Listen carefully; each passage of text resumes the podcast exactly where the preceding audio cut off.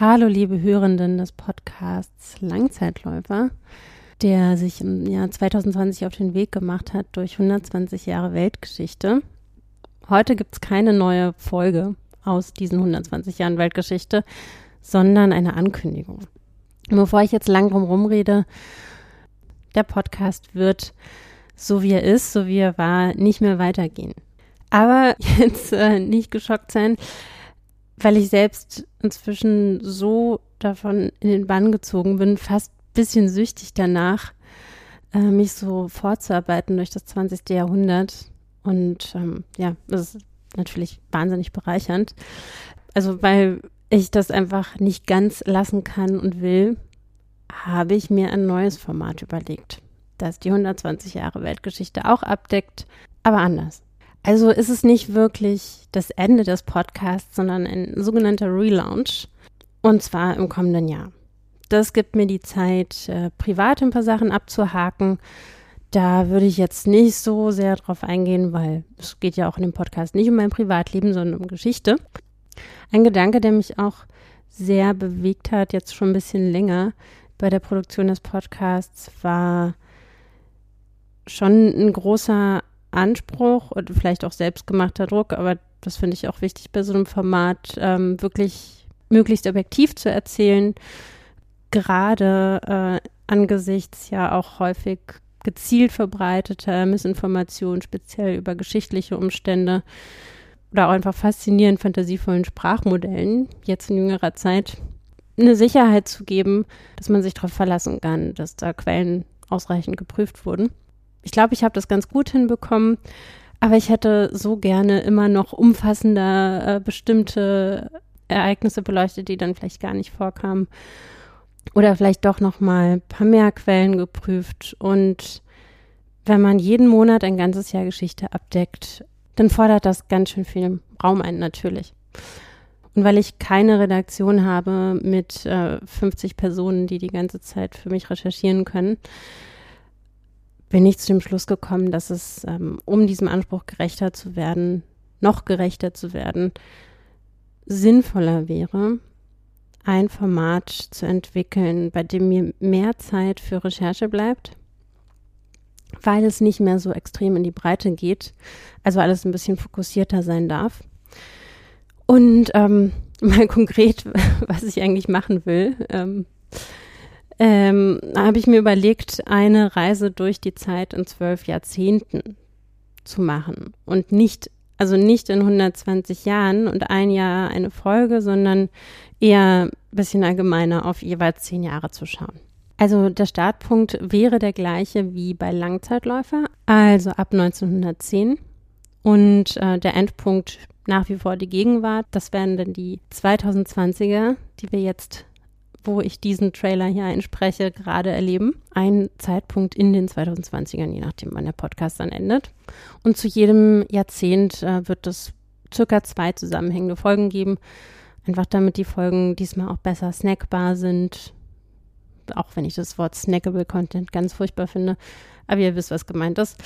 Es bezieht sich ja auch auf das Feedback einiger Menschen, deren Feedback ich sehr schätze, dass es leichter fällt, dran zu bleiben, wenn die Folgen ein bisschen kompakter sind. Das habe ich einbezogen.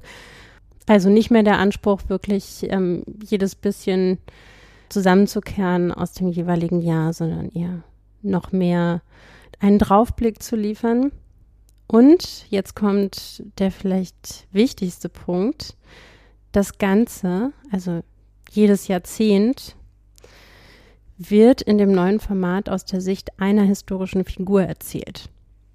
Eine Person, die zu der jeweiligen Zeit gelebt hat und über speziell dieses Jahrzehnt besonders viel geschrieben oder gesagt hat. Also es fängt nochmal von vorne an mit den 1910ern. Da folgen wir einer Person, dann den 1920ern ist es wieder eine andere und so weiter bis ins Jetzt.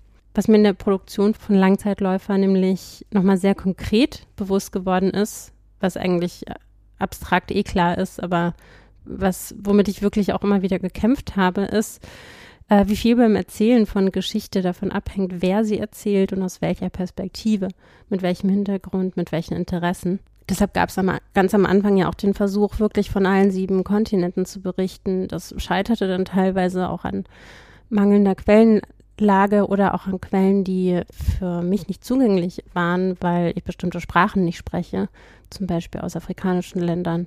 Und auch wenn es da immer bessere Übersetzungen gibt, das, äh, das war unbefriedigend, dass man ja dann doch in seiner westlichen Perspektive ein bisschen stecken bleibt, auch wenn man sich bemüht, äh, daraus hervorzubrechen. Ja, und äh, deshalb habe ich mich ja auch letztlich ähm, darauf konzentriert, zumindest möglichst nah an den Fakten zu bleiben und mich nicht von meiner eigenen Weltanschauung, was ja dann vielleicht auch mit Wunschdenken bezüglich der Geschichte verbunden sein kann, also mich davon auf keinen Fall mitreißen zu lassen und äh, auch tendenziöse Quellen zu erkennen und, und entweder als solche zu kennzeichnen oder die gleich auszusortieren. Und deshalb diese Idee, eine Figur zu nehmen und ja, das, das stelle ich mir sehr spannend vor. Und es bleibt natürlich insofern immer noch objektiv, als dass weiterhin gut belegte Quellen die Grundlage bilden. Also ich denke mir jetzt nicht irgendwas aus, was die Person dann sowohl so gedacht hat über, über ihre Zeit. Wahrscheinlich geht bei einigen auch so ein kleines Warnlämpchen an, immer wenn es äh, um den Versuch geht, Geschichte durch die Perspektive von jemand anderem, der vielleicht einen ganz anderen Erfahrungshorizont hat, zu erzählen und diese per Perspektive nachzuvollziehen. Also, dass da natürlich immer die Gefahr besteht, dass man eben doch wieder nur die eigene Perspektive einnimmt, auch wenn man glaubt, eine andere einzunehmen. Wenn die Alternative wäre, nur noch die eigene Perspektive einzunehmen, aus Angst, die Perspektiven anderer eh nie verstehen zu können, fände ich falsch und auch gefährlich. Weil viele Menschen, äh, wahrscheinlich sogar alle Menschen bis zu einem bestimmten Grad so aufgestellt sind, vor dem Fremden erstmal Angst zu haben. Und diese Angst kann eigentlich nur abgebaut werden, wenn man versucht, zumindest Perspektiven anderer einzunehmen. Und um, wie gesagt, bei dem Anspruch zu bleiben, möglichst objektiv und wahr zu erzählen und der Person möglichst auch gerecht zu werden und ihrer Zeit, also den geschichtlichen Fakten, habe ich eine Einschränkung für die Auswahl der jeweiligen historischen Figur vorgesehen. Und zwar ist zwingende Bedingung, dass diese Person entweder Texte geschrieben oder ausreichend Interviews gegeben haben muss, in denen sie über die Zeit, in der sie lebt, also ihre eigene Gegenwart, unsere Geschichte schreibt oder spricht. Oder auch, dass die Person noch lebt, also das wird relevant für die späteren Jahrzehnte und im Podcast als Gast vielleicht selbst zu Wort kommen möchte. Also ich will mir eben gerade wirklich nicht anmaßen, dass ich genau weiß, wie sich jemand, den wir heute nicht mehr fragen können, gefühlt hat oder wie er oder sie gedacht hat über seine Zeit, ihre Zeit.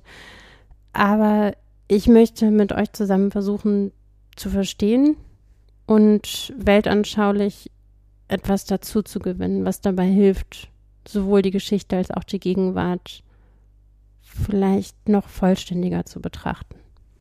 Das Schöne ist ja, dass durch das konzentrierte Einfühlen in die Perspektive eines anderen Menschen immer auch der eigene Erfahrungshintergrund verändert wird. Also das wäre zumindest meine Hoffnung, mein Antrieb auch äh, bei diesem neuen Podcast-Format, dass genau das passiert. Und ich glaube wirklich, dass die einzige Möglichkeit, wirklich über uns selbst hinauszuwachsen, ist, die Welt auch mal mit den Augen von anderen zu sehen. Deshalb ist also dieser Punkt, dass die Person durch deren Augen ich für euch das jeweilige Jahrzehnt betrachten will, selbst was aufgeschrieben hat oder aufgenommen hat oder aufgenommen wurde, entscheidend für die Auswahl. Und ja, wie gesagt, für die Jahrzehnte, aus denen es eh noch liebende ZeitzeugInnen gibt, werde ich vielleicht auch Gäste einladen. Also, wie geht es denn jetzt weiter? Ich tauche erstmal ab in den Podcast Winterschlaf und im Februar 2024 wird es dann weitergehen mit den 1910er Jahren. Und zwar aus der Sicht von Virginia Woolf. Virginia Woolf ist ja auch immer wieder durch Langzeitläufer gegeistert und ist vielleicht auch deshalb eine Art Bindeglied von dem alten Format zu dem neuen. Und was äh, sie zu einer ganz großartigen Kandidatin macht für dieses Konzept, ist, dass sie sehr, sehr, sehr viel Material hinterlassen hat. Also fast jeder Tag ihres Lebens ist irgendwie dokumentiert von ihr selbst. Und darüber hinaus natürlich hat sie diverse literarische Werke und Essays hinterlassen. Ich habe hier jedenfalls schon einen Haufen Literatur liegen, unter anderem eine großartige 800-seitige Biografie, für die eine sehr akribische Forscherin jeden einzelnen Tagebuchschnipsel von Woolf durchgegangen ist. Und äh, natürlich auch all ihre Werke. Das macht wahnsinnig Spaß, das zu lesen und das und viele andere Texte durchzugehen für euch. Das wird, glaube ich, eine sehr tolle Winterbeschäftigung. Und ich freue mich schon sehr darauf, dann im Februar mit euch zusammen in die Welt einzutauchen, die Virginia Woolf selbst in ihren eigenen Worten als Schauplatz seiner Zeit beschrieben hat, in welcher der menschliche Charakter sich, Zitat, grundlegend geändert hat. Die Welt nach 1910. In der Zwischenzeit kann ich für euren Geschichtshunger, kann ich euch sehr den Podcast Her Story empfehlen. Da geht es immer um das Leben einer Frau aus der Geschichte und natürlich die ganz wunderbaren Geschichten aus der Geschichte von den Zeitsprungmachern. Packe ich auch alles nochmal in die Show Notes. Oder ihr hört nochmal alle Folgen von Langzeitläufer durch. Die werden dann nämlich im Februar zu einem Großteil im Archiv verschwinden. Ich danke euch jedenfalls sehr, sehr, sehr, dass ihr bis hierhin dabei wart und auch für alle Nachrichten, die ich bekommen habe, die auch dabei geholfen haben, dieses neue Format mitzuentwickeln. Ich hoffe, ihr seid auch nach dem Relaunch wieder am Start. Und ich wünsche euch trotz der ruckligen Weltlage unserer Gegenwart eine gute Zeit.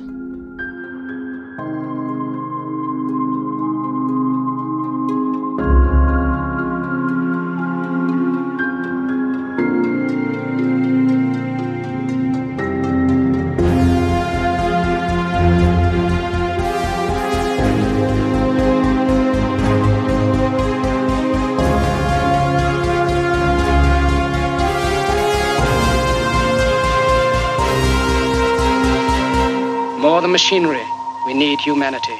More than cleverness, we need kindness and gentleness. Without these qualities, life will be violent and all will be lost. The aeroplane and the radio have brought us closer together. The very nature of these inventions cries out for the goodness in men, cries out for universal brotherhood, for the unity of us all.